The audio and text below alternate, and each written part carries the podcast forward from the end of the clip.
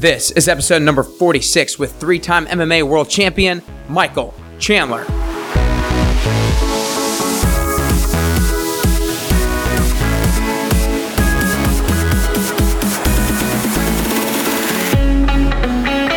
Hey everyone, and welcome back to Nick Carrier's Best You podcast. Today I bring you the first ever live podcast interview that I've ever done.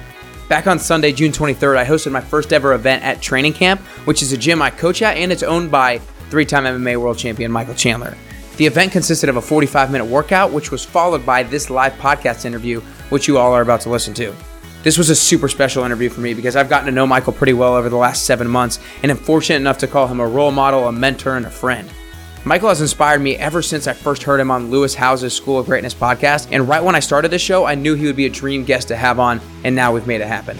Today, Michael and I talk about self image. Michael talks about how his relationship with his own self image has changed throughout his career and how important it is to be continually working on it with yourself. He talks about his failures, why they happened, how they happened, and how he's been able to respond, rebound, and become stronger because of them. He talks about his beautiful adopted son, Hap, the adoption process, and how the moment he first saw a picture of him changed his life forever. Michael talks about his relationship with his wife, Brie, how they support each other, and what makes their relationship mesh so well. I love doing this live podcast interview. I thought going into it, I was going to be more nervous since it was in front of a crowd, but it made it even more of a natural conversation. And we were able to feed off the crowd's positive energy. I can't wait for you to hear and learn from a guy like Michael Chandler, who is the best in the world at what he does. Make sure you share this with your friends, nickcarrier.com slash podcast. And while you're listening to this episode, take a screenshot of it and post it on your Instagram stories and tag me and Michael at carrier underscore best you and at Mike Chandler MMA. And remember, guys, I have a podcast giveaway going on right now, and your last chance to enter is 6 p.m. tonight. 6 p.m., just a few hours away. So make sure you get your entry in now, nickcarrier.com slash giveaway. The way you enter, all you got to do is follow me on Instagram, subscribe to the podcast, and leave a quick rating and review. And you have a chance to win a $50 Visa gift card, a Best You coffee mug, and two Best You pens. A $70, $80 value, guys. Don't miss out. Make sure you get it in by 6 p.m. tonight for your chance to win that giveaway. Also, for those of you here in Nashville, guys, having another amazing event. This episode right here with Michael was my first ever event. It was a workout and a podcast event, and it was awesome. I had about 70 people there, and I'm doing it again on Saturday, September 14th at 10 a.m. at Yeehaw Brewing Company. Again, don't miss out. Saturday, September 14th at Yeehaw Brewing Company at 10 a.m. It's going to be a 30 minute workout, a 30 minute podcast interview with Will Moorad.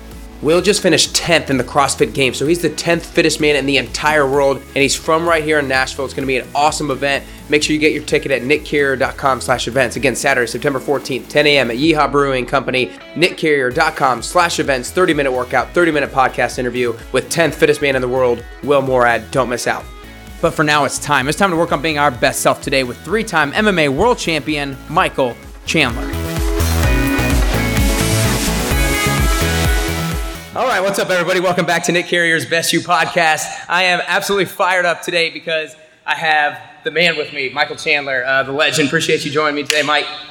Everybody, I appreciate you guys coming here. If you're just listening on audio, I, this is a live podcast interview, first one I've ever done. Uh, super stoked about it to have everybody here with me today. We just crushed a 45 minute workout, didn't we, everybody?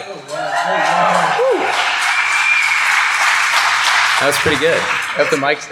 I know. I hope the mics catch that.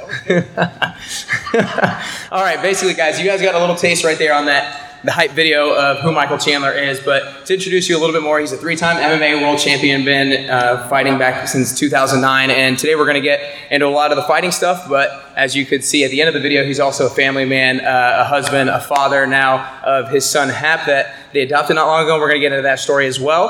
Um, so really fired up to get into a bunch of that. But basically, the way I want to start today, Michael, is I haven't really heard too many stories about your college days. So He's from Missouri, from what, Highland, Highland, Missouri? High Ridge, High Ridge Missouri. High Ridge, Missouri, small town, just over 4,000 people.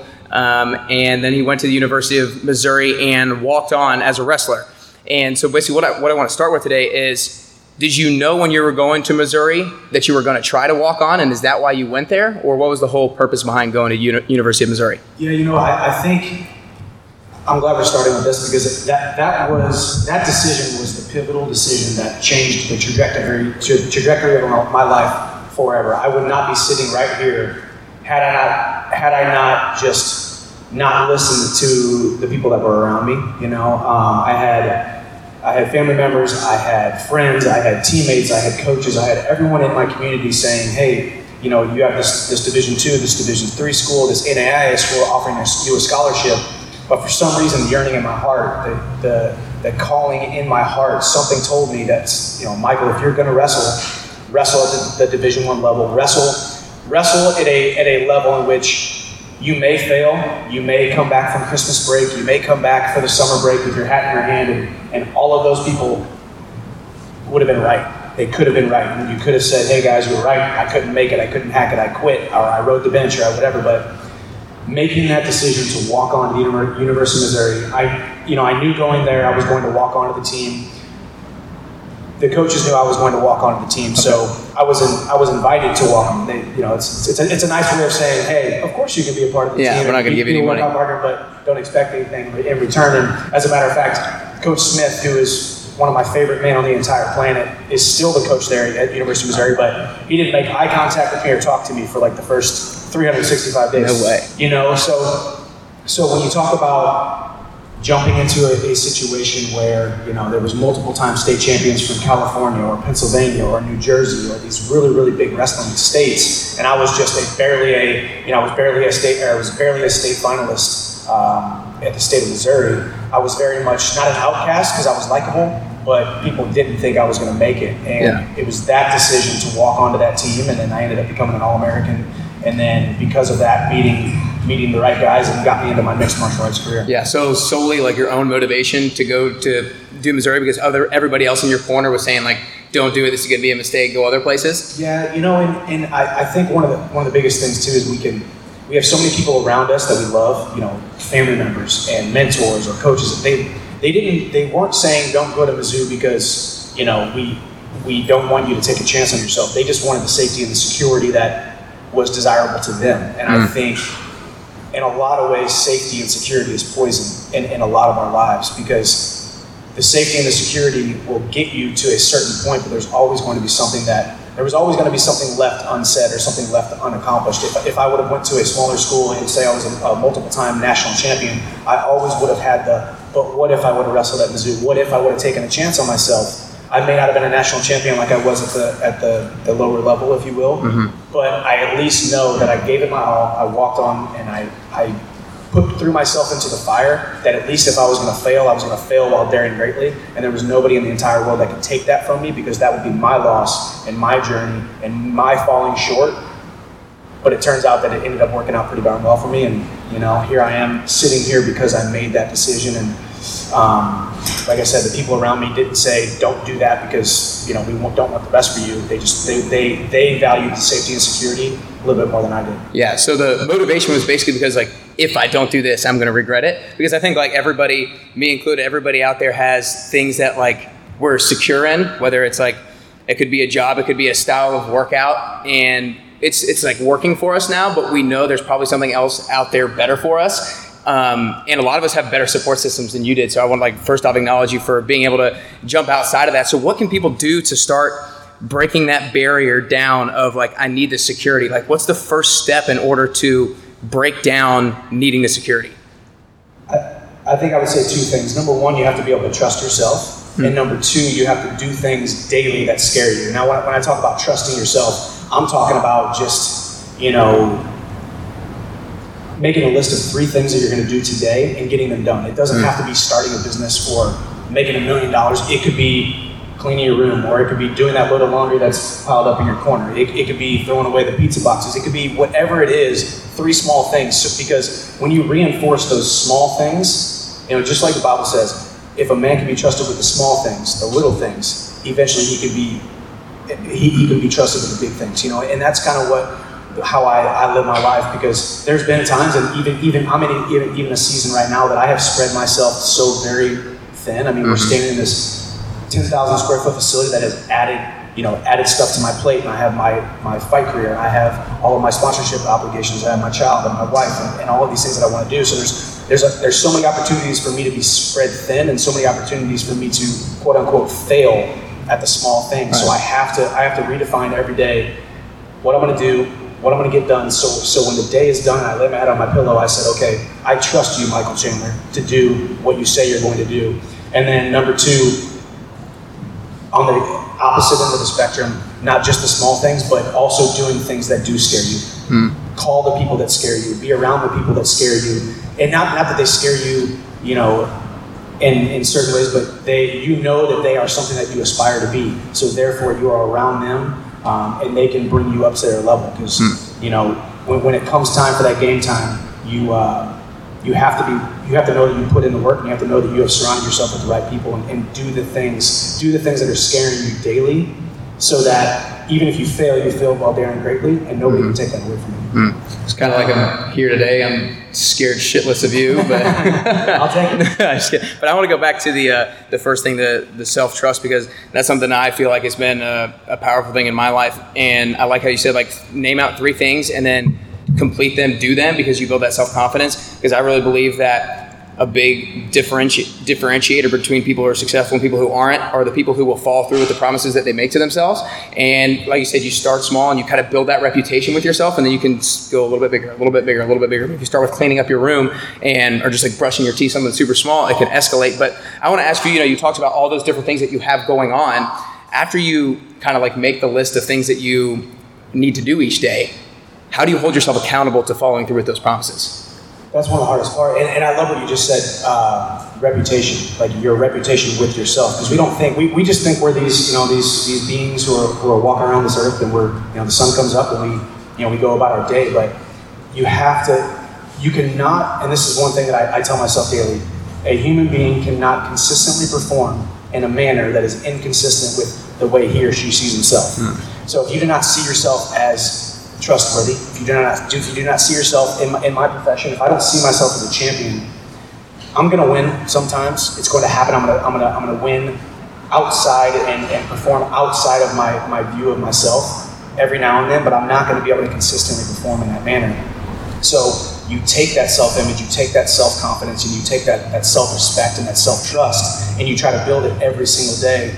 Um, and have a reputation with yourself. You know, why do why do we buy certain brands? Why do we, you know, why do why are we drawn to certain things? Because that brand or that that entity or that company or that that product has a reputation, and the reputation it has with you is successful or convenient or or it makes me feel happy or feel good. Um, but I think I think the biggest thing is is redefining, like you said, when you talk about becoming your best you, redefining it and defining, uh, because it'll change. You know, when I was 18 years old going to Mizzou, I had to define who I was and what I was. Now at 33 years old, with with so many more things on my plate, the definition of myself and who Michael Chandler is has changed. It will, it will continue to change and will continue to evolve. Um, but I think I think those three three small things, and then the three the three big things that you can chop away at. You know, like Abe, Abe Lincoln said, if I had eight hours to chop down a tree, I would spend seven hours sharpening my axe. So you talk about the preparation. You know, you talk about the preparation every day. For me, it's physical and it's mental. Um, and when I talk about outside business things, and I talk about other you know things like here with- at the gym, uh, having the right people around me, and making sure that every single day I can visualize and I can see and I can touch and I can almost taste who I want to be. I am not who I want to be today, um, and I want to keep keep chasing that man and keep chasing that the best version of myself. That's powerful, dude. So I want to get a little bit into your career now. So you started in 2009, kind of a quick entry, and started 2009 in August of 2009, and then in November, I think, or June of 2011, forget exactly the month, 2011, he wins his first world title. He wins his first belt, um, a total of three. So it's kind of quick jump into it. Then you have some success, more success, more success, and then what you talk about a lot is this stream of losses that he had. Three losses in a row, and when, and when it comes to fighting, three losses in a row, comes 688 days apart. So that's talking close to two years without a victory. And when you don't win in something, like how many times things run through your head. I want to want you to talk about that time period, about kind of like how and why that 688 day period came about. Yeah, you know, I I can sum it up with just I was not prepared to lose. You know, um, I was prepared to win, and I and I had gotten used to winning. You know, like you said, I I knew I was going to be tough. I knew I was going to be good. I knew I was going to at least have mild, average, or above average success because of my my my time at Mizzou. So I knew when I as soon as I got into the sport, I could walk into the cage, look across the cage, and know that I put in more work than the man standing across the cage from me, and I was going to win most of the time. Um, but when I had that first loss, immediately I went from thinking I was destined for greatness, that I was destined to be the best, that I was destined to to make an impact in the sport, that I that I had all these abilities, I had all these powers, I had all these I had all these attributes that that was going to propel me to the top of the world. Instead of I went from believing all that to immediately, as soon as the other man got his hand raised and that belt uh, got taken away from me, for some reason, the seeds of self doubt and and the self, you know, the self, um, the self self doubt and the, and the self negativity immediately went inside the head. And instead of and instead of saying, hey, you know what, I lost. Failure is an event, not a person. Mm. I immediately went to Michael Chandler's a failure. I knew you weren't as good as you thought you, you know, they thought you were. Right. The media knew they weren't as good as they thought you were. Everyone knew that you were all this hype and, and, and you were a hype train and eventually it was going to get derailed. So everybody loves a winner, but, but everybody loves a comeback story, you know? And, uh, and instead of losing that fight and building myself up and having myself around the right people or really t- taking the the exploration, self-exploration process of diving into, okay, why did I lose? Why do I have these self-doubts? Why did I have these these negative thoughts? I just kept kept letting them go, and I was trying to be perfect. You know, mm. I put so much pressure on myself because I, I was 11 and 0 or 12 and 0 at that point, undefeated. I finished nine nine of my opponents in the first round or within the first couple minutes. So you get used to winning, and, and you and you you also are trying to be perfect. So every time I got a punch landed on me in practice, every time I every time I didn't have a, a, a perfect practice, every time I didn't do as, as well as I wanted to, I saw that as another loss. So I got into this downward spiral of focusing on being perfect, which is absolutely impossible. If anybody ever thinks that they can be perfect, they're not going to be. Um, and that led to another loss, and then, then it got even worse, and it led to another loss. And then 688 days later, I finally got a win yeah. and got back in the win column. And it wasn't until then that I finally took extreme ownership of what goes on inside my brain, and what goes on inside between these big cauliflower ears of mine. I like how you said that bad. no. Everybody else is laughing. So, um, no, but I'm glad you said the, the perfect thing because a, a quote that I've heard you say a lot, and what's kind of changed the game for you is that you haven't worked on trying to be perfect, but now you just try to be successful. So I want you to just talk a little bit more about what how that flipped the switch for you and how that mindset shift has really benefited benefited you from here on out in your career. You know, it's hard because um, I I know that God put me on this earth to to be on a platform to reach people through through the sport of mixed martial arts, um, and I know that for a fact. But sometimes we can become sometimes we can become um, so focused on that that we forget that we're just human beings and we're fallible, you know. And I wanted to be perfect, so you, you think, oh, I have this calling on my life, so I have to do everything perfect, and I do. And I think that's part of the problem is I, I do do everything perfect, and I, I don't do the things that a lot of guys in the sport do, and I and I do focus on the right things, um, you know, and and then. It, at, but at some point, you have to just kind of throw your hands up in the air and say, "This isn't that big of a deal." You know, if, if mixed martial arts got taken away from me tomorrow, my God still loves me, my family still loves me, and I still love me. Mm. You know, and those are those are the three most important things to me. And uh, and then you just think about I really started looking at it from an outsider's perspective, and I, and I, looked at everybody that I loved and everybody I looked up to, whether I, I, knew them personally, whether I have them on my phone and I text message them and they're, they're, a close friend of mine, or they are some person that I only see on the movie screen, or I only see them on YouTube, or I only see them in, in, in social media. Those people that I look up to, every single one of them have failed so many times. Yet it was because of those failures that they have become who they are. Mm-hmm. You know, so we can we can get so we can get so caught up in the selfish looking at the person in the mirror and and and it, it'll constantly just eat at you when you're trying to be perfect and, and just you know you realize that just just google people that failed you know and there's yeah. millions and millions of these high level people that we all look up to that have failed numerous times until they were finally successful you know and uh, it like i said focusing on failure being an event and not a person, and knowing that each each of those failures is just something that that if you can go from failure to failure without losing enthusiasm, without losing the steam, and unfortunately for me, you know, a lot of, a lot of us in this room, if, if if I fail, you know, if you guys fail at the workplace or you fail, you know, wherever, there's only a few people looking at you. Unfortunately for me, I get knocked out of it. There's millions of people that see it. When right. I lose, there's millions of people that see it. So so you can make it much bigger than it actually is. But that's those are my losses. That's part of my journey. That's part of my my story that, and it's part of my masterpiece that I'm painting that someday my son will be able to look at.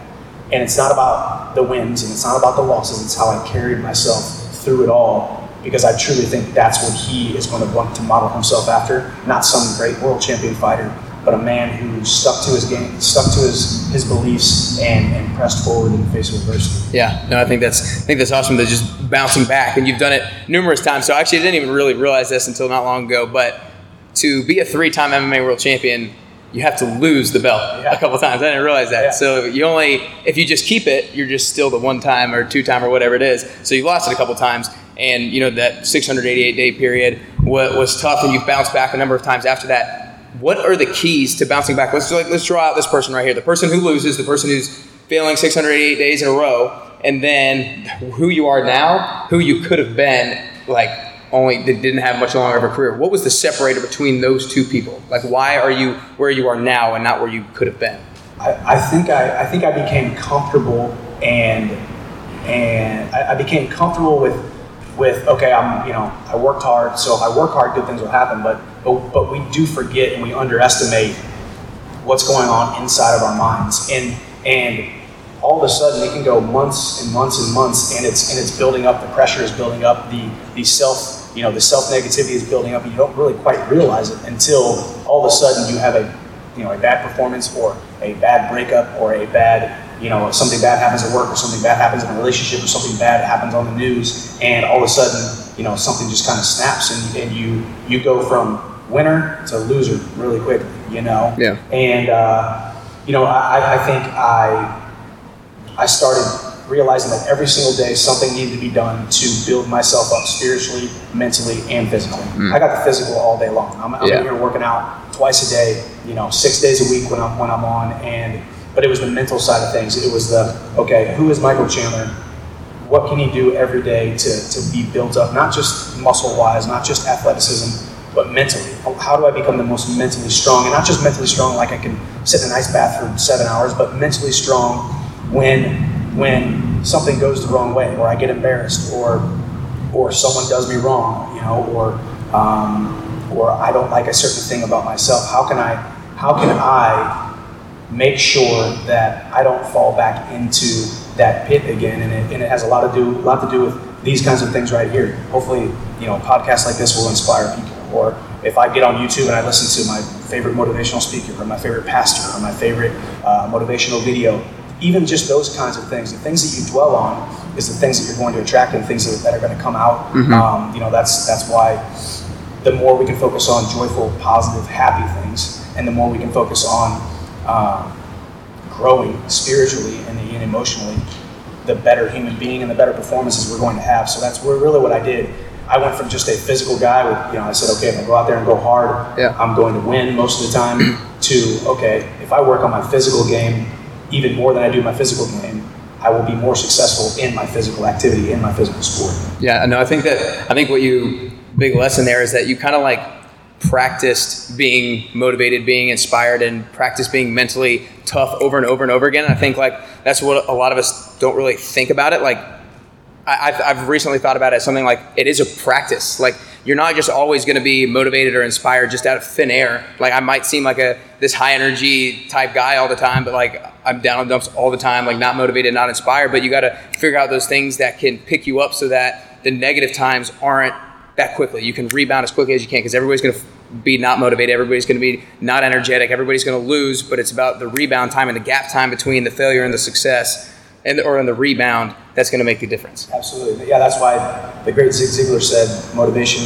is re- recommended daily, just like showering. Mm. You know, they recommend showering daily because the shower wears off, and all of a sudden your armpits get stinky, all that kind of stuff. Same thing with, with it's a very you know very easy way to, to say that is how motivation is. And, and, we've all had it. We've all been just high on top of the mountain. We feel like we can just take hold of the world and the world is our oyster and we can take it and, and do whatever we want. And then there's those times we get in a slump. But I think also acknowledging that, I think that's one thing I didn't do. I was supposed to be Michael Chandler, the tough guy. My dad was a carpenter and he woke up at 5 a.m. and pulled himself up by his bootstraps. And my mom was this businesswoman and she was tough and, you know, we, we couldn't really show emotion much in our life. But now I'm here as a 33 year old man admitting that I'm a flawed individual, admitting that I'm not perfect, admitting that I have my bad days, admitting that although I have been given these amazing gifts physically and mentally and emotionally, there's times where I'm not using them to, the, to my full potential, and, and it keeps you in check and holds you accountable. Um, and that that that first actual uh, admitting it to yourself mm-hmm. is so powerful. Right. And I that happened to me too during that during that loss streak. I realized I looked back at who I was, and then I looked forward to who I wanted to be.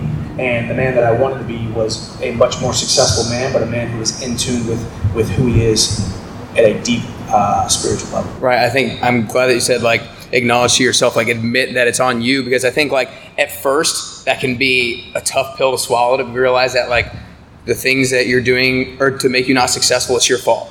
But if you take ownership and responsibility for that and can swallow it and realize that like now I can if you take ownership and responsibility, you realize I have some control over this. I can do something to start improving and, and everything like that. But where I want to go now is you. You mentioned earlier how you perform in front of thousands and thousands of people in the or in the stands and on TV and all that stuff. So you perform you perform under pressure all the time, and we all have to perform under pressure in much a smaller at a smaller scale, whether it's work, whether it's in a relationship, whatever it is, we have to perform under pressure. So what is the what are a couple keys for you that allows you to perform under pressure in the best way possible? Um, I would I would say number one in a you know even you know for me I'm, I'm sure I perform I performed you know inside of a uh, you know, a wrestling mat like this in front of thousands of people since I was, you know, 14 years old. It was me versus another guy, my weight, around my age, and I had to say, okay, it's either me or you, and I got to win or lose. Um, then you then you exemplify or, or magnify that 10,000 times, and then you're in a cage uh, with a guy who wants to do even worse bodily harm to you in front of millions of people. So it's gotten bigger and bigger and bigger. So number one is just realizing that that's not the end all be all. And, and I, it sounds, it does sound crazy, um, but really, if the sport of mixed martial arts got taken away from me tomorrow, like I said, my God still loves me, my family still loves me, and I still love me, and I know that I'm going to have something great moving forward in my future. So I think, I think almost letting it go and keeping it at arm's reach, and realizing that the sport of mixed martial arts, or my job, or my title, or my, my the numbers in my bank account, or the numbers on my Twitter or Instagram following, that stuff does not define me. What defines me is you know the joy that you saw me picking up my son and, and, and the joy that, that I get by by serving and loving my wife and serving and loving this community here at this gym and, those kinds of things. And, and those things those things and those relationships are the things that are actually going to last because I've already said this the day that I retire immediately people they're going to move on to the next thing and I'm not this Michael Chandler world champion anymore. I'm just old news I'm the old retired guy and that's really how it is and it sounds harsh but it, but it really is true. Um, so realizing that it's not as big of a deal as, as, as I've made it out to be. Mm-hmm. And number two, actually stepping into that cage before I actually step into the cage through visualization. Mm. You know, um, visualization is so underutilized, and people think it's people think it's so tied to sports, and it makes sense for me to talk about it because it is a sport. But it doesn't matter if it's a business meeting, a relationship, you know, things like today. You know, if, if, for to use an example, I know that, and I, and I believe that you are called to, to do what you did today in front of thousands of people. So your visualization should not just be, you know, the 60 or 70 that were here today, but closing your eyes and feeling and tasting and, and being able to touch thousands of people in a room, the energy in the room.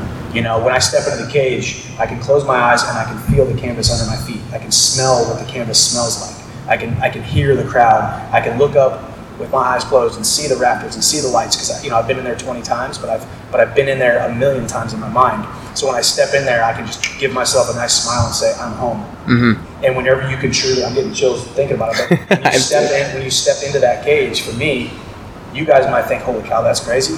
And I, trust me, I've felt that a, a, lot of times. But now when I step into that cage, I got a smile and I say, "I'm home," and I'm exactly where God called me to be. And I lost my last fight, got knocked out in front of you know 22,000 people in an arena and millions of people on DAZN and, and Paramount. So it's it's tough, but it also I can sit here with a smile on my face knowing that that failure was an event and not who Michael mm-hmm. Chandler actually is. I'm a winner and I will always be a winner because I choose to be. Um, so number one, realizing that your vocation, your, your job, your numbers in the bank account do not define you. And number two, visualizing it and being there before you actually get there. Yeah, I love the, the first one. Don't let it define you. And, and he's not just saying that because he's with you guys. It's really easy to say that. But I watched his fight, and like you said, he got knocked out in the first round. It was it was controversial. It's controversial, but um, either way, he got knocked out in the first round, and we talked on the phone beforehand. And he about seeing what we were going to talk about, and he was like, "Open, uh,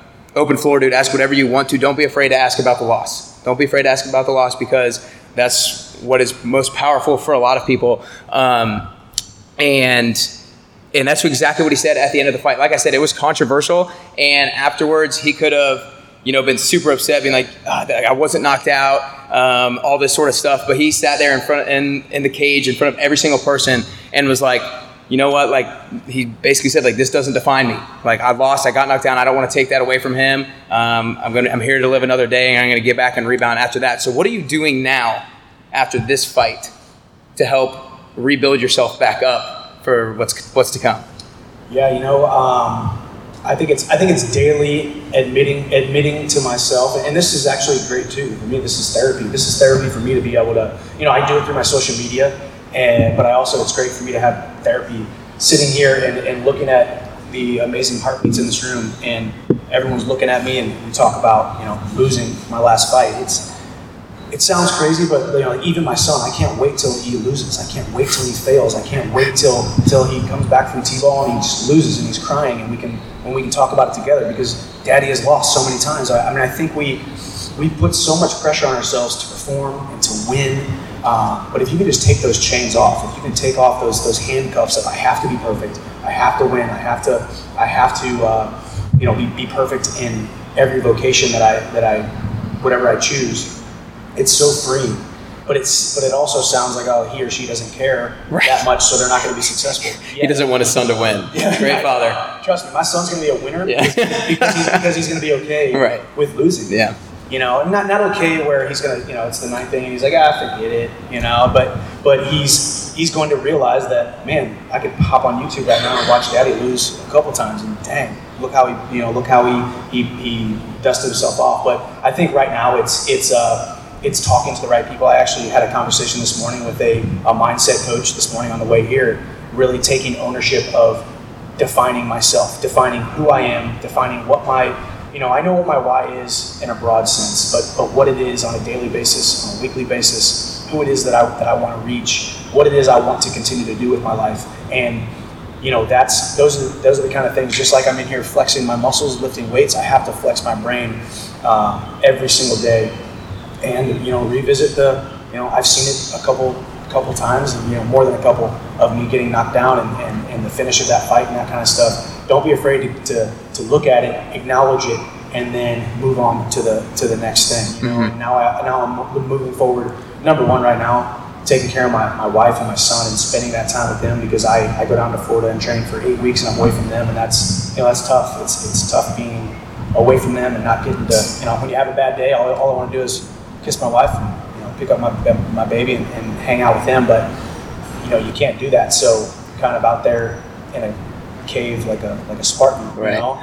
But so now I'm daddy and now I'm husband and now I'm you know gym owner and now I'm now I'm a guy who is you know a guy who had a failure in his last out, but I know I'm going to have a win in my next out because of the, the mental preparation that I'm having right now and, and building myself up every single day and, and, taking ownership of it. 2019, we have no excuse. You know, your grandpas, your grandmas, they had to read like, you know, remember they had like phone books and they had to read right. encyclopedias and stuff. Man, I could get on my phone, my YouTube, my, my Stitcher, my iTunes, and get motivation at the drop of a hat. Yeah. So there's really no excuse to not get motivated every single day. And there's so many motivational people out there. Yeah, I want to say something on that because I remember it really pointed out to me when I, I think it was like episode number 12, I had a guy on who, who talked about this because that's one of the things I'm, I'm so befuddled by is there's so much motivation out there.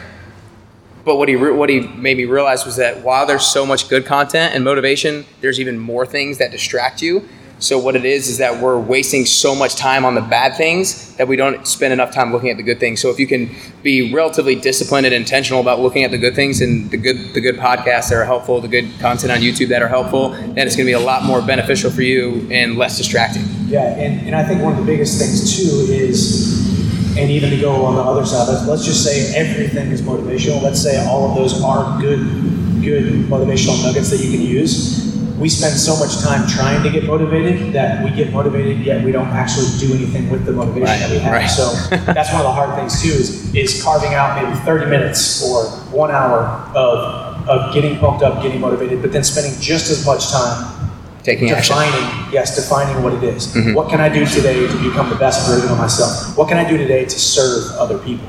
You know, you can get everything you want in life if you will help enough other people get what they want in life. And that's what I've tried to live by.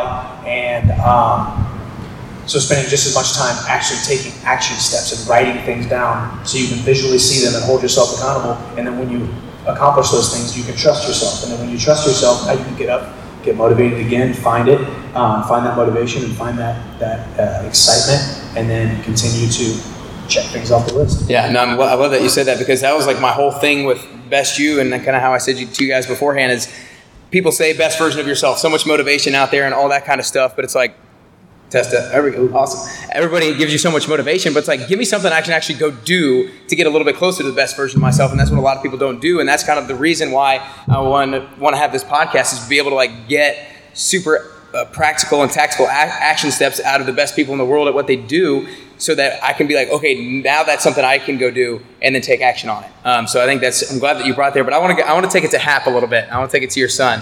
Um, I remember a, wh- a while back when you, not long ago after I met you, when you told me the adoption story and how quickly it happened. So I want you to kind of run us through that story and how quickly it happened to you guys. Man, yeah, that was uh, so it, it was long on the front end, but then very Right. short on the back end. You know, the, the adoption process they they do background checks on everything from from financial background checks to health back check, background checks to FBI background checks, and, you know, all that like all that kind of stuff. Um, and then a, a stack of paperwork, you know, three foot tall, and so it took about 11 months to go through the whole process and uh, we were still in San Diego, my wife and I. And so one day we got a, we, we ended up getting, or actually no, we were here whenever we actually got, when we finally figured everything out, because you got to, you know, your home study and the, the adoption process, you got, we had to actually move here, get our home study and all that kind of stuff. And then one day we got an email that said, after about 11 months, it said, congratulations, you are now eligible to adopt. And we're like, holy cow, we look at each other, we jump up, hug, kiss. Six minutes later, the phone rings, and then, you know, she's, she's a, a voice on the line says, Hi, my name's Courtney, congratulations, you're eligible to adopt. By the way, there's this case down in Dallas, Texas. If you, you know, say yes or no in the next six hours, we can, uh, you know, we can, we can present to the birth mom, and you guys can maybe be eligible to adopt this child. And we, we didn't even get a chance yet to be excited about now being eligible. This long process just became really real really quickly. Right. Um, and uh, so we, we look at each other. We're like, "What do we do? This is so fast. You know, you don't, you don't, you know, you don't take the first one, or you don't. All these like crazy things Right. in your head. You're like, and uh, but but it matched our preferences perfectly. Um, they sent a picture. You know, it was three pictures. It was one with this beautiful little boy. You know, kind of like looking away, drooling. In the middle, looking at the camera, drooling. I love a little baby picture, but you know, I I looked at the picture and I'm not joking. I had the most. My whole my whole body got tingly and I just got goosebumps everywhere and I just started sobbing. And I said, I looked at my wife and I said, I know this is fast, but that is my son.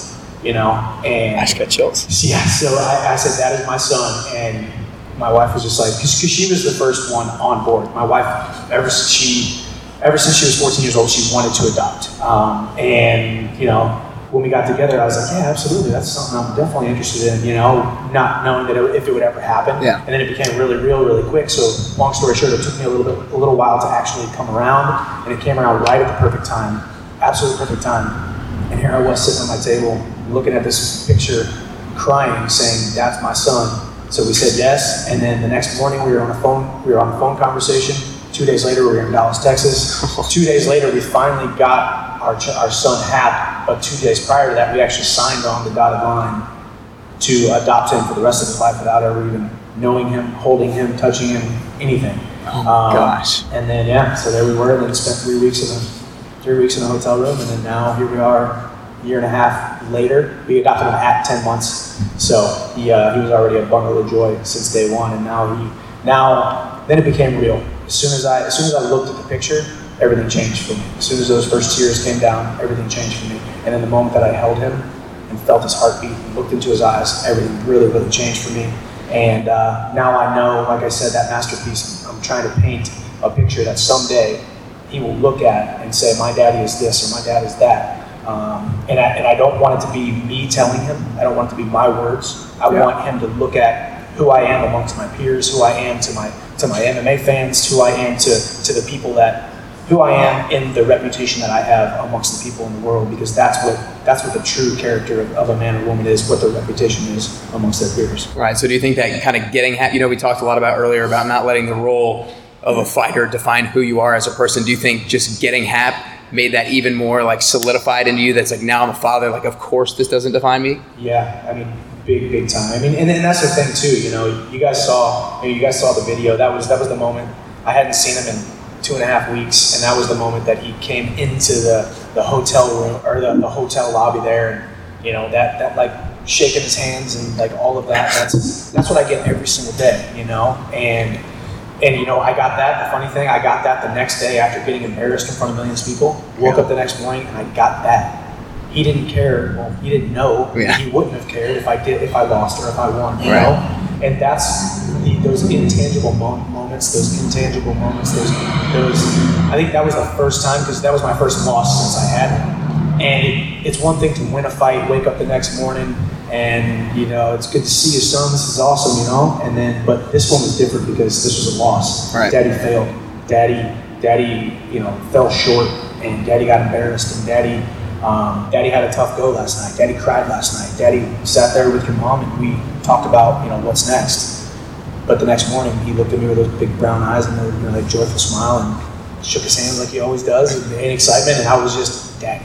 That was, Yeah. that's all I want to be, um, and uh, that's what I'm gonna be moving forward. Yeah, that's so cool, dude. So we talked a little bit about Hap. I want to talk a little bit about Brie now, his wife. Um, so how long have you been with her now? Um, six years total. We'll be married five years in September. Nice, nice. Well, congrats on the upcoming Thank five year you. anniversary. Uh, so through this through this time that you've been with her, what do you think has been the biggest lesson that you've learned from her? Whether it's like a life lesson, whether it's through fighting, what do you think is the biggest thing that you've learned from her throughout your time with her? Um, you know, being being a parent, being a, a parent is one thing, but with, with her, the absolute selflessness and service that that we have for one another is, is just it's it's mind blowing. You know, it really is. And we've had a really tough, you know, last year and a half, two years. I mean, you know, for, we we got to we, we got together, we got married, we moved to San Diego. You know, we bought a house there, and then we moved in in a matter of one year. We built a house here in Nashville. We adopted a child. We opened this gym. I fought three different times. She switched jobs a couple different times, and throughout it all, everybody kept saying, "Holy cow, that's a lot of changes." Are you, you know, how are you guys doing? And for us, we're just like, "Oh, we're good." You know, just brush it off, and we're good. We're good. We're good. Um, but it was a lot. It was much more than we thought it was going to be. It's much, much, much more. So many different you know, when you talk about defining yourself, I, I was I defined myself as a fighter. She defined herself as an ER physician assistant. We defined ourselves as a young, happy couple with no kids. And then all of a sudden, we went to the complete opposite end of the spectrum. Now we're parents. Now we're business owners. Now we moved across the country. Now we're um, now I'm still fighting and I'm still traveling and, and all of these different things. You know, and through it all, her selflessness and her steadfast, her stead, she's so steadfast and immovable through it all, when I when I get emotionally high or emotionally low, she's always right there in, in the middle, you know. And and we do a really good job somehow inside of us. Whenever she gets high, I'm able to keep it even keel. When she gets low, I'm able to keep it even keel, and vice versa. Right, yeah. We're always we're always dumbfounded as to how we're able to do that. Um, and I think that's something that's so important in, in a relationship. And I don't say that to impress anybody. I just say that to impress upon you that that don't settle. Make sure you find that person that that is is there to pull you up when you're low, bring you down when you you get a little crazy because we're all crazy. I'm definitely crazy. Yeah, you know, you're freaking nuts. Um, but I think that's that's just what it is, you know. And and through through all of this, the craziest times in our life, and it's all huge blessings. You know, I, I never ask for a lighter load. I just ask for wider and stronger shoulders to be able to carry, you know, this this uh, this conviction that I have to, to inspire people. And we've done a lot of great things, but I think, um, you know, like I said, just service service to one another and the selflessness of I'm not first. You know, is has been the most amazing thing about her. And neither of us are perfect, but we're working on it. Yeah. All right, so we got a few more questions. I want to go back to a 23 year old Michael Chandler real quick, and I want you to, knowing what you know now, what do you wish you knew at 23 years old when you first? And you know, it's actually perfect time because you just started your career. Yeah. So now I'm 33. Yeah. Um, so it's been 10 years and a lot of life changes and a lot of a lot of stuff. But I think you know I think back then I think the biggest thing would, would, would be be prepared for be prepared for a fallout. There, you know, I never I always have confident expectancy that that good things are going to happen, but you always have to be, like I said, built up and prepared for bad things to happen. You know, I was I was winning back then. I was brand brand new to the sport. I just all American in wrestling. Eventually, I was going to have a loss. You know, when I, when I look at it from the sport, eventually I was going to have a loss in the sport, and I needed to be prepared. Like you said, I needed to be built up so much. I needed to have so much so much self worth and so much self love and so much self esteem in that bank that when it was time to make a withdrawal from it. Um, that that bank was going to be so full and it could never run out. Yeah. You know, so constantly every single day depositing something in that self worth bank, in that self um, that self esteem bank, because I always did the right things. I always I always defined myself as a guy who, you know, I was always I was driven by fear of getting in trouble, so I never did bad things really. Um, and I always surrounded myself with the, the good kids, if you will. So I always kind of did everything right, especially in the, the wrestling room. You know, I was the guy who who I wasn't partying, I wasn't doing all that kind of stuff. So I always did things right, um, but I needed to be built up. I was, you know, I was I was somewhat taught to, to, to play it safe, and I was a small guy from a small town who was taught to do small things because the big things meant that you could fail, and the big things maybe meant that you were going to rub people the wrong way because they would feel insecure around you, or they wouldn't feel feel um, confident around you. And if I could go back to that 23 year old Michael, I would say it's absolutely okay with being wildly successful as long as you love people along the way Mm. and as long as you serve people along the way and as long as you stay true to exactly who you are and know exactly who you are, why, why you fight, and what you fight for. Um, and just be so built up that when the failures come and the bad times come because they will come, um, that you have enough in the in that in that self-esteem bank to to carry you through because you can't consistently perform in a manner that's not Yeah. not consistent with the way you see yourself. Boom. I love that. I love that. Well, last couple questions. So just went 10 years back. Now, uh, so you're 33. In 10 years, you're going to be 43. What does, I know, right? What does a 43 year old Michael Chandler look like? What has he achieved? What has he accomplished? And what are you currently doing? This kind of reminds me of that Matthew McConaughey uh, acceptance speech. Remember him? Yeah, yeah. that's awesome. So maybe hopefully I look a little bit like Matthew McConaughey when I'm 43. all right, me, all me right, too. All right, you know, uh, you know I, I think uh, you know I think 10 years from now I'll be done fighting. Um, I'll you know I'll still have Hap, still have Brie. Maybe we'll have some more kids. We don't, you know don't know. Um, I think at that point I'm excited about that. You know, what the older I've gotten, the more I've gotten excited about being older and wiser and just more and more mature. I mean, I think that's that's something that we forget too. 23 year old Michael didn't have the confidence because he just didn't have the miles. He didn't have the he didn't have the reps. He didn't have the sets. He just wasn't what 33 year old Michael is now. And 43 year old Michael will be even more confident than I am today. And as long as you work hard, be a good person, and keep surrounding yourself with the right people, you're gonna not you're gonna do nothing but grow and grow and grow. And I think always looking forward to that 43 year old Michael, knowing that he's going to be wildly successful. He's going to reach millions of people with his voice and the platform that he's been able to build, um, be able to build. And um, you know, I don't know exactly what what I will be doing. I know I'll be using you know a microphone. I know I will be um, using my my past and you know the videos like you all just saw as a segue to the fight of life and the fight of of getting in the trenches and, and really diving into what's between your ears and and really like you said, I mean, this is exactly what I want to do too. Yeah. You know, building the best you possible because I think I heard a Jim heard Jim Rohn. Well, I didn't hear him talking live the other day. He's old now. Right. An old video, and he talked about that. That essentially human beings are the only living organism on the planet that don't reach their full potential. You know, you've never walked past a tree that didn't reach its full potential. That's what trees do. They grow and they grow and they produce foliage and they grow and they grow and they grow. Animals, the same thing. Nothing, nothing living on earth puts limits on themselves besides human beings. Wow. Whether it's taught, whether it's what we were taught, whether it's who we surround ourselves with, whether it was our things in our past, whether it's fear, whether it's insecurity, um, and all of that stuff can be, you know, it can't all be cured. You know, there's certain things that you can't just drop a hat and say, oh, I'm going to have confidence tomorrow. Right. But I know I can be a more confident Michael 10 years from now if I take the right steps, if I surround myself with the right people, if I work hard for long enough and I have the integrity and the character to know that when I lay my head down at night, I know I'm doing the right things and I know there's not a, a man or a woman alive that can say, you know, that guy was shady or that guy did this or that guy did that because I think that's something too that ultimately, you know, chops away at your self-esteem and yourself because we all Yeah. know right and wrong. It's black or white. We all know right, right, right and wrong. And when you're not doing the right things and you're not operating with integrity, you can't trust yourself because you know that other people shouldn't be able to trust you because you put yourself in that position. And that's that's a sobering, hard thing to hear. Um, and that doesn't mean you're written off forever if you've done things that you're not proud of.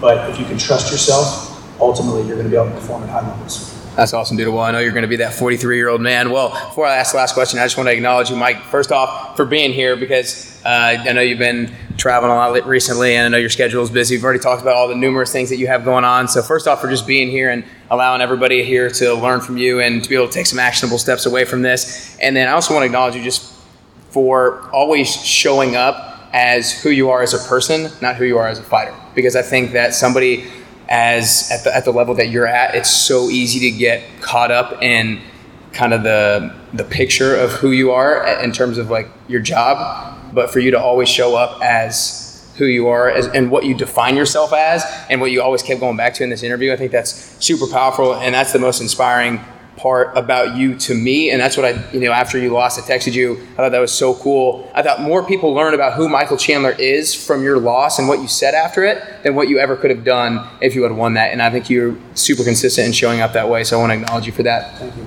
Um, yeah. Um, next, ever, I want everybody here to be able to support you as much as you can. So if you know everybody on Instagram, he's uh, Mike Chandler MMA. Yes. Mike Chandler MMA on Instagram. Uh, what el- What else? Is there anything coming up? You don't you, you don't know where your next fight is or anything, Um, but No, I don't. I would probably won't fight till November. Um, come to training camp. People can support you that way. No, we have a we have an event next weekend. Yes. Uh, kettlebells and cookies.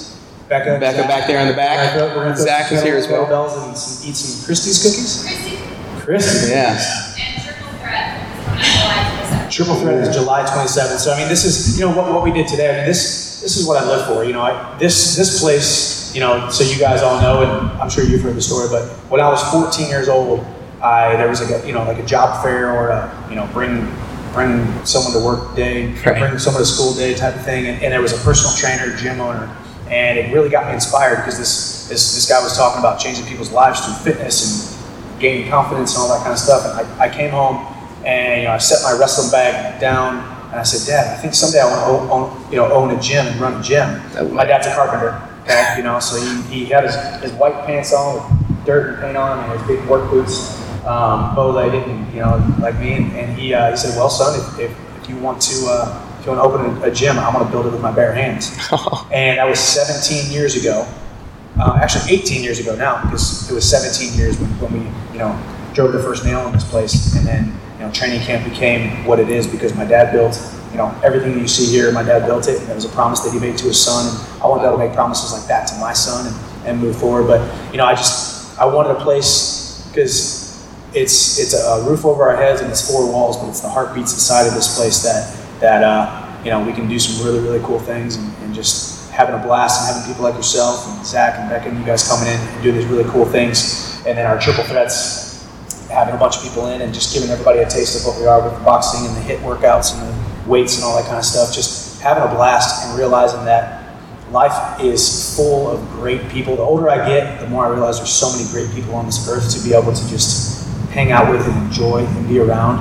And uh, that's what we do here at Training Camp. So it's fun. Awesome, awesome. Well, last question. Uh, you know, we talked about beforehand about becoming the best version of yourself, and I feel like a couple things I always lay out is I feel like becoming the best version of yourself is a constant journey. Like you ta- talked on earlier, humans never reach their full potential. I don't think we're ever at the best version of ourselves. Hopefully, on our last day, we can have take our last breath with the confidence that we got as close as we could. Um, and then I also believe that it's a very individual and unique journey. Like I believe that the way that you're going to become the best version of yourself is different than the way that I'm going to become the best version of myself. So, what I want to ask for you personally is if you could currently work on or do three things to get closer to that best version of yourself. what are three things that you could currently do or currently work on? Um, number number one, I, I love people and I love you know like I said, I, I live by Zig Ziglar's famous words: "You can get everything you want in life if you'll help enough other people get what they want in life." So I love people. I love I love making people smile. I love serving people, but I've fallen victim to caring about what people think too much, or or being a slave to their expectations of me, or being a slave to um, you know what I think they want, or fear of talking to them because of what how it may hurt their feelings or make them feel. Even though when you operate with integrity and you're operating within who you are, you should never fear how you're going to make somebody feel because it sounds a little bit harsh, but you're not, you are not um, responsible for how, for other people's feelings. And sometimes we can become a slave to other people's feelings. So I think number one, stay true to who, who I am and stay true to my beliefs and my values and serve my, my wife and my son ultimately over everybody. Um, that's number one. Number two, I, I really am in a, in a moment, in a season of my life where I said, yes, I have spread myself too thin, so I don't trust myself as much as I, as I should. Um, so I am, I am currently going through the process like we talked about, defining what can I do every day so, so I can rebuild and regain trust back in myself. And, um, you know, lastly, lastly, like I said, um, performing, performing at a level that I want to inside the cage has everything to do with the way that I see myself. Um, and just through my actions, whether it be winning or whether it be losing, whether it be winning belts, losing belts, whether it be retiring tomorrow if I want to, or fighting for 10 more years, um, just staying exactly true to who, who I am and being able to serve people by what they see. Like you said, it, it was pretty cool. I, I do think I, I, I probably gained more respect and gained more fans and more more following because of the way that I handled the loss, and it probably impacted people more.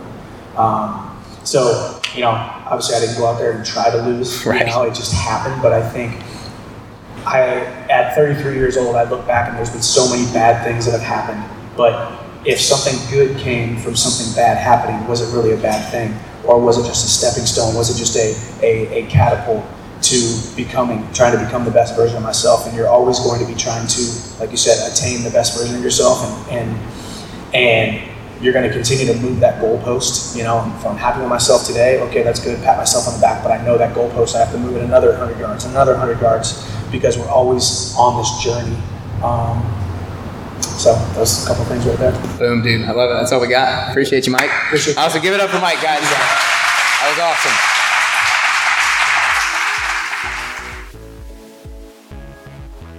There you have it. I hope you enjoyed this episode. If you did, share it with one friend or family member. Just take the link from the podcast or text them, hey, check this out, nickcarrier.com slash podcast, and it'll take them right to the episode. And if you like this episode with Michael, make sure you leave the podcast a rating and review. If you're on the Apple Podcast app, all you got to do is click on the podcast, scroll to the bottom, click a quick rating, and write a quick review, a quick sentence, maybe your favorite thing about Michael, maybe your biggest takeaway, or anything like that. And if you're going to leave a rating and review, you might as well enter the podcast giveaway that's going on right now that ends tonight at 6 p.m. This Monday at 6 p.m. It is over with. So nickcarrier.com slash giveaway. If you follow me on Instagram, subscribe to the podcast, leave a quick rating and review, and put your email in on that website, then you enter yourself for a chance to win a $50 Visa gift card, a Best You coffee mug, and two Best You pens. So nickcarrier.com slash giveaway. Don't miss out on this opportunity. Also, for those of you here in Nashville, make sure you get your ticket to my second ever live event. This was my first one with Michael, doing my second one on Saturday, September 14th at 10 a.m. at Yeehaw Brewing Company. Just go to nickcarrier.com slash events for a $15 ticket. nickcarrier.com slash events for the inspiring event of the fall. We want to spread this message. If you know someone who doesn't have the best view of themselves or the highest self confidence, then be their hero today and send them this episode. If you know someone who is feeling like they're drowning in failure or that they keep finding themselves on the losing side of things, inspire them by sending them this episode so they can hear how Michael bounced back after his 688 day losing streak. To learn more about Michael, you can find him on Instagram at Mike Chandler MMA and come check out Michael's badass gym called Training Camp, and you can find that on Instagram as well at Training Camp Nashville. Remember, don't let your job define you, your character defines you. Who you are when you're with your family, your loved ones, your friends, that defines you. Honesty, integrity, trust, those are the things that we all need to work on and to master in order to heighten our own self image and then in turn heighten what the best version of ourselves actually looks like. Don't let failure hold you down. We're all going to fail. We're all going to lose, get something wrong, screw up. It's inevitable. So expect it. but also expect to get up quickly, time and time again, because it's those who minimize the gap time between failure and rebounding from it that go on to win. Thank you guys so much for listening, for sharing this episode, and for rating and reviewing the show. But for now, you know what time it is. It's time to go out and upgrade yourself to get closer and closer to your best you.